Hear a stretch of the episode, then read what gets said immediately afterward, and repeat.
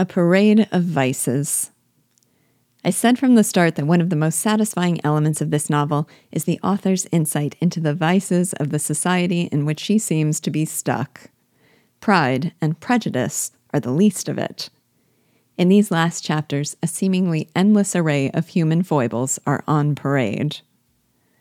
I love her, but nonetheless, let's start by looking at the weaknesses even in our dear Jane. Her desire to find only goodness in everyone she knows is practically pathological. Not only has Mr. Wickham given her every reason for mistrust, her failure to openly acknowledge his faults has led directly to consequences that have been disastrous. And still, Jane tries to find any excuse to forgive him.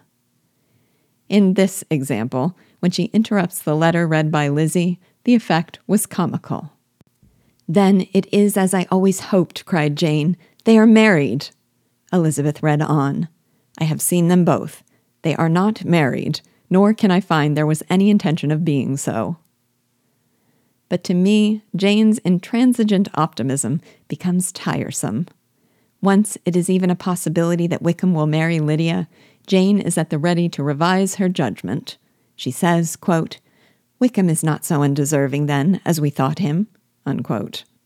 Later, she comforts herself with the idea that Wickham would not marry Lydia if he did not have a real regard for her. She positively refuses to believe that her uncle bought him off.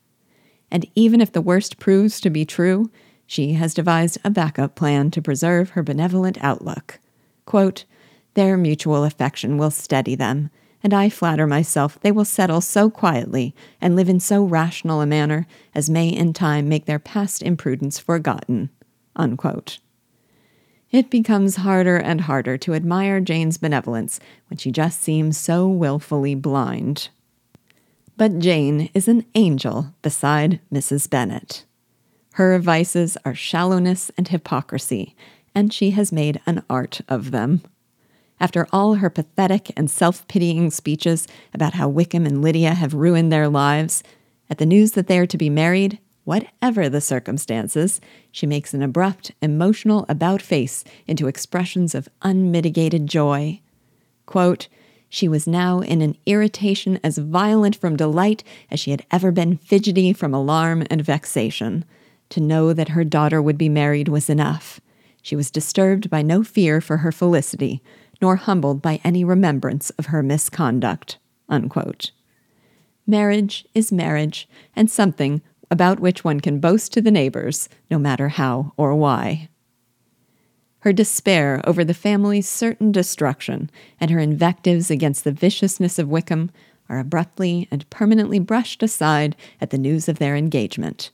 It has become, quote, My good, kind brother, I knew how it would be. I knew he would manage everything. How I longed to see her, and to see dear Wickham, too. But the clothes, the wedding clothes. Unquote.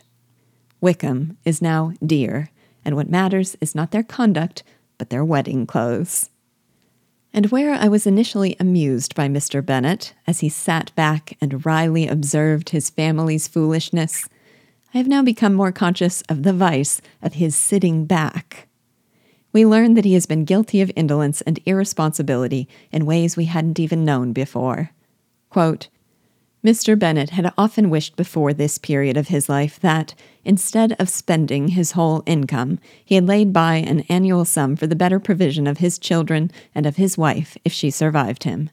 He now wished it more than ever. Unquote. And despite Mrs. Bennet's fleeting conviction that he might die in a duel defending Lydia's honor, he is actually grateful to be relieved by his brother in law of the necessity for action. Quote, that it would be done with such trifling exertion on his side, too, was another very welcome surprise, for his wish at present was to have as little trouble in the business as possible. When the first transports of rage which had produced his activity in seeking her were over, he naturally returned to all his former indolence. Unquote. And then there's Lydia. Forgive the inelegant description, but she is just a twit. While Jane feels pity and expectation of the mortification she must feel, Lydia instead marches in with the blithe joy of the blushing bride, absolutely oblivious to her own immorality. While her uncle sends her to the north, where she might hide her shame and start anew, she wants to spread the news of her engagement to all the neighbors. Pride and prejudice, overgenerousness and willful blindness, hypocrisy and shallowness, indolence and irresponsibility, and just being a teenage twit. So many of society's vices are so effectively exposed. It helps to have even a hint that we might find redemption in the happy union of characters who rise above the rest.